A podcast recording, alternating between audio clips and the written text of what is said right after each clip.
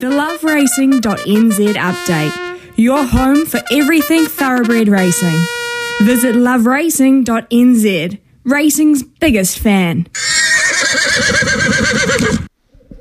Yeah, nothing on today as such in terms of uh, New Zealand uh, gallops, but plenty to look forward to in the next two or three days, Louis.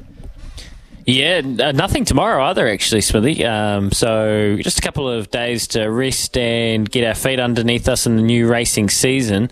And then, oh boy, oh boy, it's all on in earnest this weekend. Ruakaka, some lovely fields up at Ruakaka, and of course the Grand National Carnival gets underway. Uh, so we've got jumps racing down in my part of the world, Riccarton Park. There's the Maiden Hurdle, race one. Then there's the Sydenham Hurdles, Avon City Ford Sydenham Hurdles, race two, which Happy Star oh, should just be winning.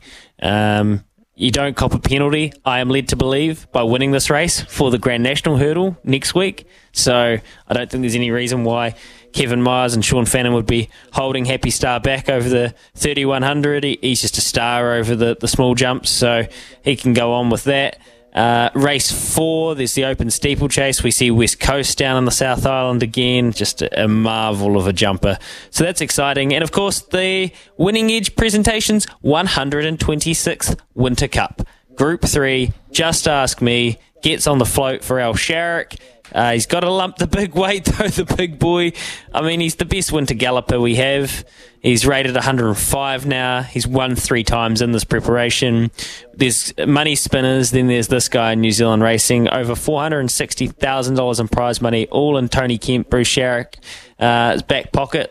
This uh, through his career, and uh, well, for $110,000 down at the Winter Cup, you're a brave man or woman to punt against him, but he does have to lug 61 kgs. Uh, the next highest weighted horse is Zelensky in at 54 and a half. And just with the weights, I've been watching Kick On for a long time. Kevin Myers, I've been waiting for this horse to win. I backed it last week, and it was really just in hindsight a warm up race for this. It's 14s into 11s and 350. I'll probably play a bit of Kick On each way in the Winter Cup and then I'll see what happens with Just Ask Me and the price. He's into 270 straight away, but with a weight that big on a heavy track, I'm not saying he can't do it because I, have been proven wrong and wrong again by Just Ask Me. He is just a fantastic galloper, uh, but I think there might be a chance you get a bigger price on him on the day. I think. I think that would be my gut guess at the moment, just because of the weight he's got to lug against these. Um, the algorithms might start pinging for some of these down in the weights, but it's going to be such a good race. It's a great weekend. It really is like the heart of winter racing, but we're only three and a half weeks away from the Foxbridge Plate. So that's spring racing. Essentially, it's um, it's all just starting to come to a head, and it was very wet here overnight. So I expect the Riccarton track to be true winter heavy. So we're talking winter winter racing.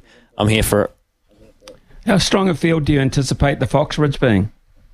Very, very. I would say. Um, it, w- it won't be maybe as years gone by with our, our best sprinters all lining up to go into the Tarzino because a lot of them will go straight to Australia.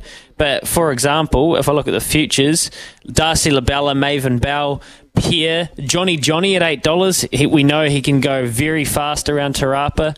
Skew Wiff. Remember, I told you I think Skew Wiff will win a, a mm. Group One this prep. Uh, Dragon Leap, who races up at Ruakaka, he's in the market. I'm not sure whether La, I doubt La Creek will go for a gallop. Not sure about Mustang Valley. We're probably due to catch up with Andrew Forsman and find out. But um, so I mean, I guess not not your absolute top top liners, your Imperatrizes, your Babylon Berlins as such, but there's some very good up and coming sprinters that are due to race in the Foxbridge, and and then it's obviously uh, two weeks into the Tarzino from there, and at the Tarzino right now, when I look at the market, whoop, whoop, you begin the you're getting the price, Smithy. You're getting the price. We'll just you're getting the price.